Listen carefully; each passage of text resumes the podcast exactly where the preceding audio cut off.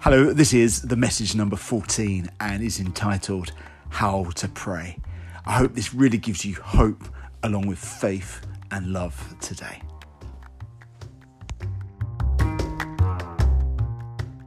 I'd like to talk to you today about how to pray. I was, and probably in the back of my mind, I'm really thinking how to pray through the summer holidays. As uh, some of you may know, I'm going away um, this week.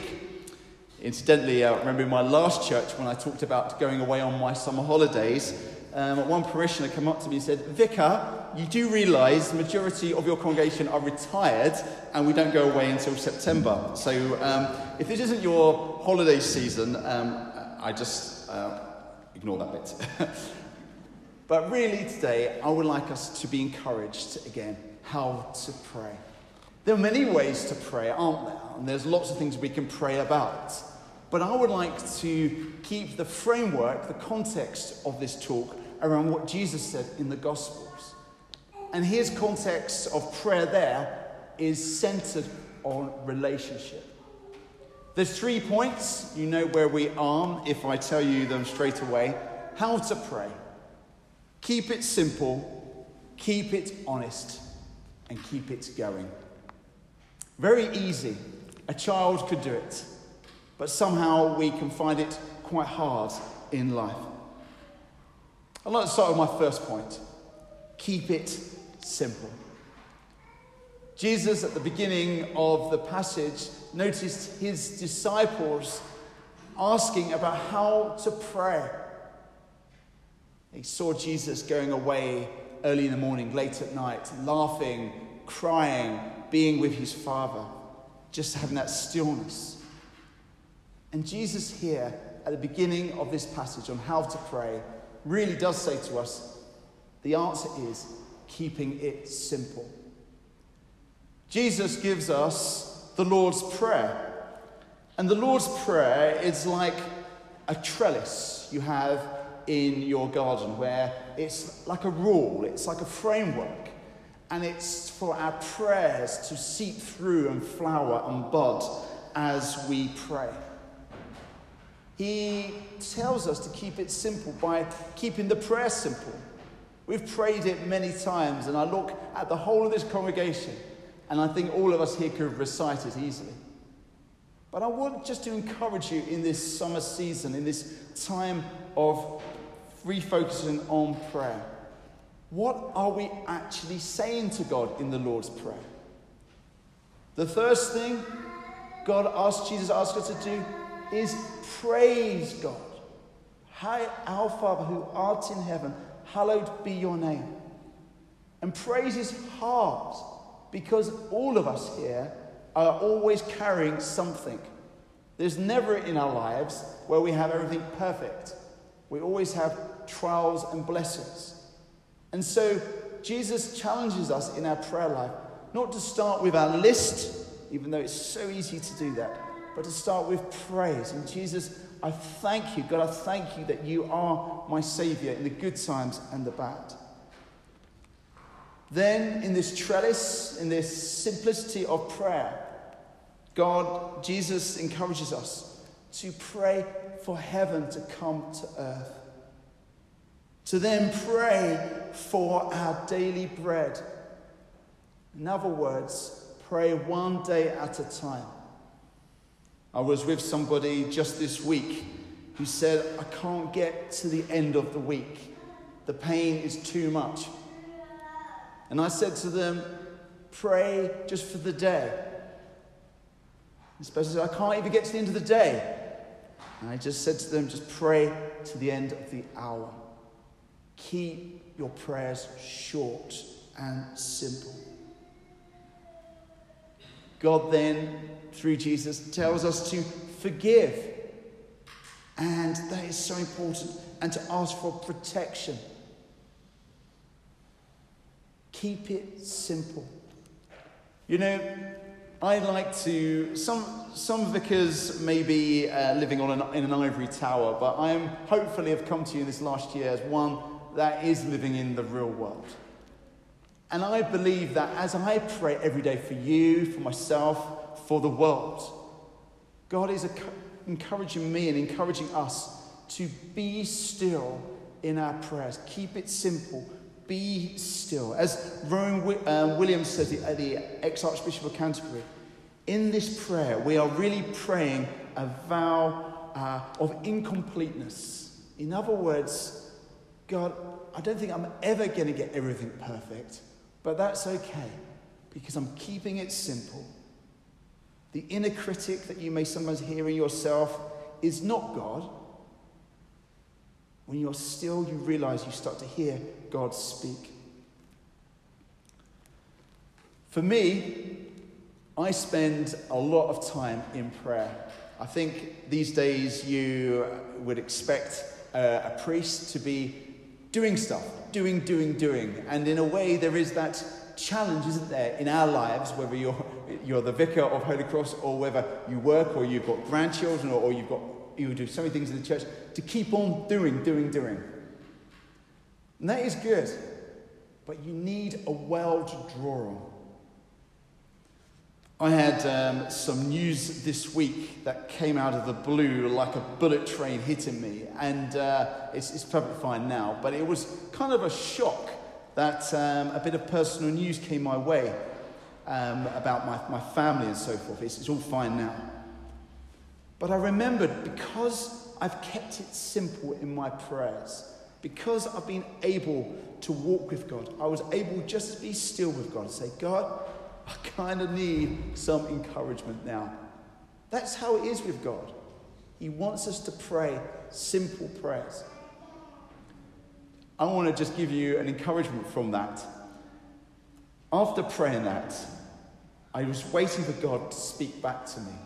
And that is the simplicity of our prayers. It's not to get too complicated about does God speak to us? How does He speak to us? Is He really going to enter into my lives?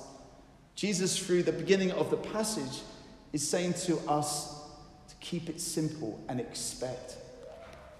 So, how did God answer my prayer this week when I needed some encouragement? Well, first of all, in fact, all the way through it, it's coincidence after coincidence. So you could easily say to me afterwards, just a coincidence. But I see it as a God coincidence. The first coincidence that God was answering my prayer was when I went into John Lewis. I don't know if anyone goes to John Lewis in Newcastle. And I was sitting down, and across the, the, uh, the table, there was a picture of Mother Teresa. I thought, what on earth is Mother Teresa doing in John Lewis? And immediately God said to me, Be inspired by people who've walked before you. I thought, oh, that's just a coincidence. Maybe John Lewis is having a bit of a, holy moment. I then had a phone call from my principal when I was at Holy um, as, as, when I was at Trinity College in Bristol, phoning me from America. Okay, I'm not going by the way, but he said to me, Dan, I found you a job in America. Can you believe this? It's just like, what? And I found job, and I want a I've got a job for your wife too. 18 months, come over. And I thought, that is just crazy. Obviously, um, thank you so much, but no, no. But he was encouraging me, saying, I can see you can do great things here. I thought, no, no, that's, that's fine. I thought, okay, God, that's enough encouragement. Sometimes when you ask God to answer your prayers, He answers, and then He answers in overflow. I was with a family yesterday, and um, they're getting their child christened, and a godparent is getting christened. And the mum said to me, Because I've had such a wonderful experience of coming to Holy Cross, because I felt so welcome and so loved, I too want to become a Christian. I too want to be baptized. And I felt, wow, God, such encouragement. Such encouragement. And even this morning when I woke up, coming today, I just felt God give me a great vision for Holy Cross for the next year. When we keep it simple, when we use a trellis like the Lord's Prayer, when we have our routine where it's the morning, lunchtime, evening, or nighttime with God, God will speak through your pain, through your joys, through your confusions, with abundance. Why? We heard it from Jesus himself. Keep it simple. One of you may sing near the end of the, um, the talk. You should also add keep it short. But, uh, sorry. Keep it honest is the second point. Keep it honest in our prayers. I find the older I get, the more I become very polite with God. And, um, and sometimes I am challenged from the passage like today. Jesus wants us to be honest with our prayers, really honest. There was a man, wasn't there? And he needed help. And he went to a friend. It was late, but he knew he'd go to his friend. But his friend was, uh, was asleep. Imagine if I went to um, Christopher's house and knocked at his door at midnight. He must sleep, thinking about music. I can't help you. But he knew that this friend would help. He had past history. He's helped him before. They've celebrated together. They've danced together. They've enjoyed life together. Just because it's midnight doesn't mean he can, he's going to stop asking. And this is what we've got to remember with our prayers is to keep it honest. We have a history with God. Every time I watch the Open Golf, it reminds me of 2008 when my ceiling fell through in my house. We just came back from holiday and the whole ceiling had fallen through and water was dripping everywhere. We couldn't stay in our house, and I knew immediately I had to go to a friend, a friend, a, a lady called Sue McCormack. I was living over in Fordham at the time. And I said, We need to come because we've got nowhere to go. Jesus says to us as well, Come to me with your burdens. Come to me like there's a lady in the Bible called Hannah who prayed, prayed rigorously for a son. Come with that passion. This week, I've been away in a diocesan conference, and I want to just emphasize something which really spoke so profoundly was that Jesus sees you as his beloved, not as a servant, not even just as a friend, but his beloved. When you pray, I want you to think of Jesus putting his hand on your shoulder and saying, I hear your prayers. I love your passion. And so, a question two thirds through this sermon about prayer What are you really praying for? What do you really want to pray for for yourself? What do you really want to pray for for this church, for your family, your children, your grandchildren, for your health? What do you really want to pray? Because God really wants to hear those prayers. We have our Sunday, naturally, our Sunday service public prayers, and that's great. But God wants us to hear, hear our honest private prayers. Maybe with tears, maybe with laughter, maybe with dancing. Keep it simple and keep it honest. The final part on how to pray in the summer season is keep it going. Yeah? Keep it going. Very easy to start off, isn't it, on the Christian journey, a bit like a, a marathon, everyone cheering you on. But when it gets hard, when we hit the wall, when disappointment comes, or, or death or, or sadness comes our way, it's very easy to walk away. But Jesus says to us, whatever sphere of life we find ourselves in today, to keep it going. That's why at the end of the passage, Jesus says not once or twice, but seven times to keep it going. When you hear God speak once, we should look up twice. We really should underline what he's saying. But when he says something seven times, ask, seek, knock. Keep on asking, keep on seeking, keep on knocking. Imagine your child. Would you give such a bad thing? No. I reflected this week about this. And I think We should not waste the pain that God gives us. What do I mean by that? I think God sometimes, I don't know why, but sometimes allows this pain to come into our lives, doesn't it? It comes in like a flood.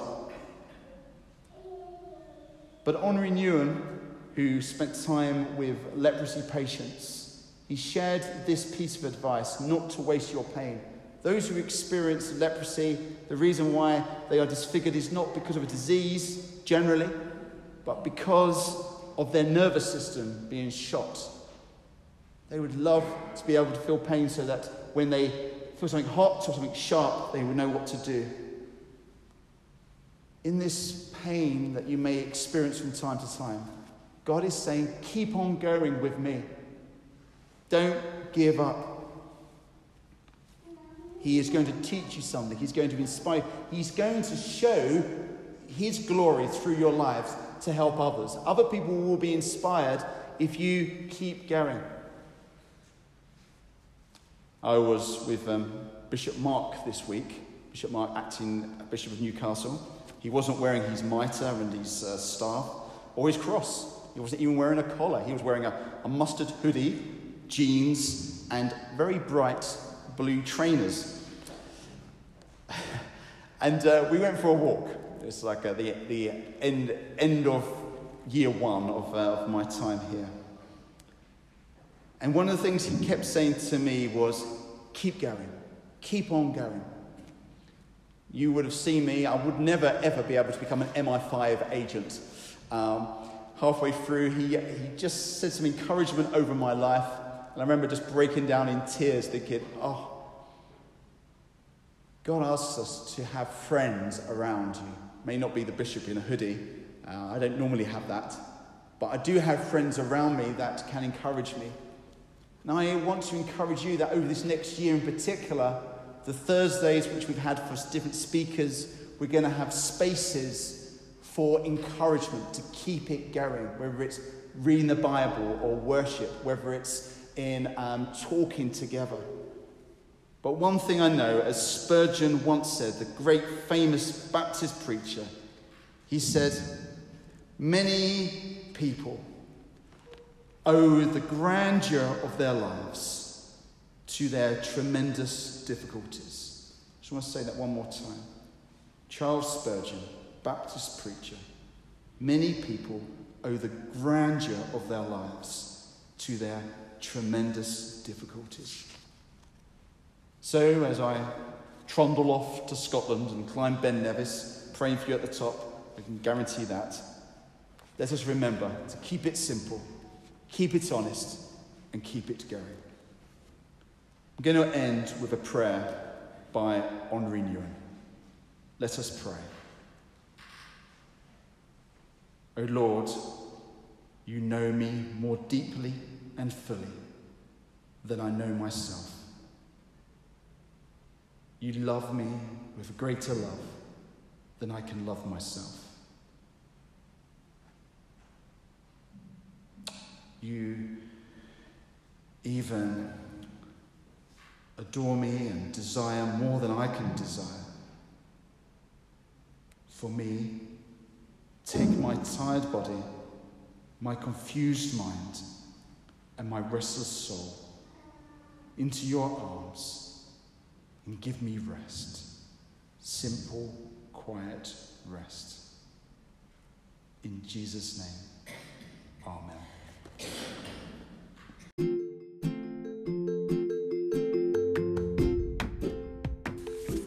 And so, as we end, as we always do, let's just be still and say the grace.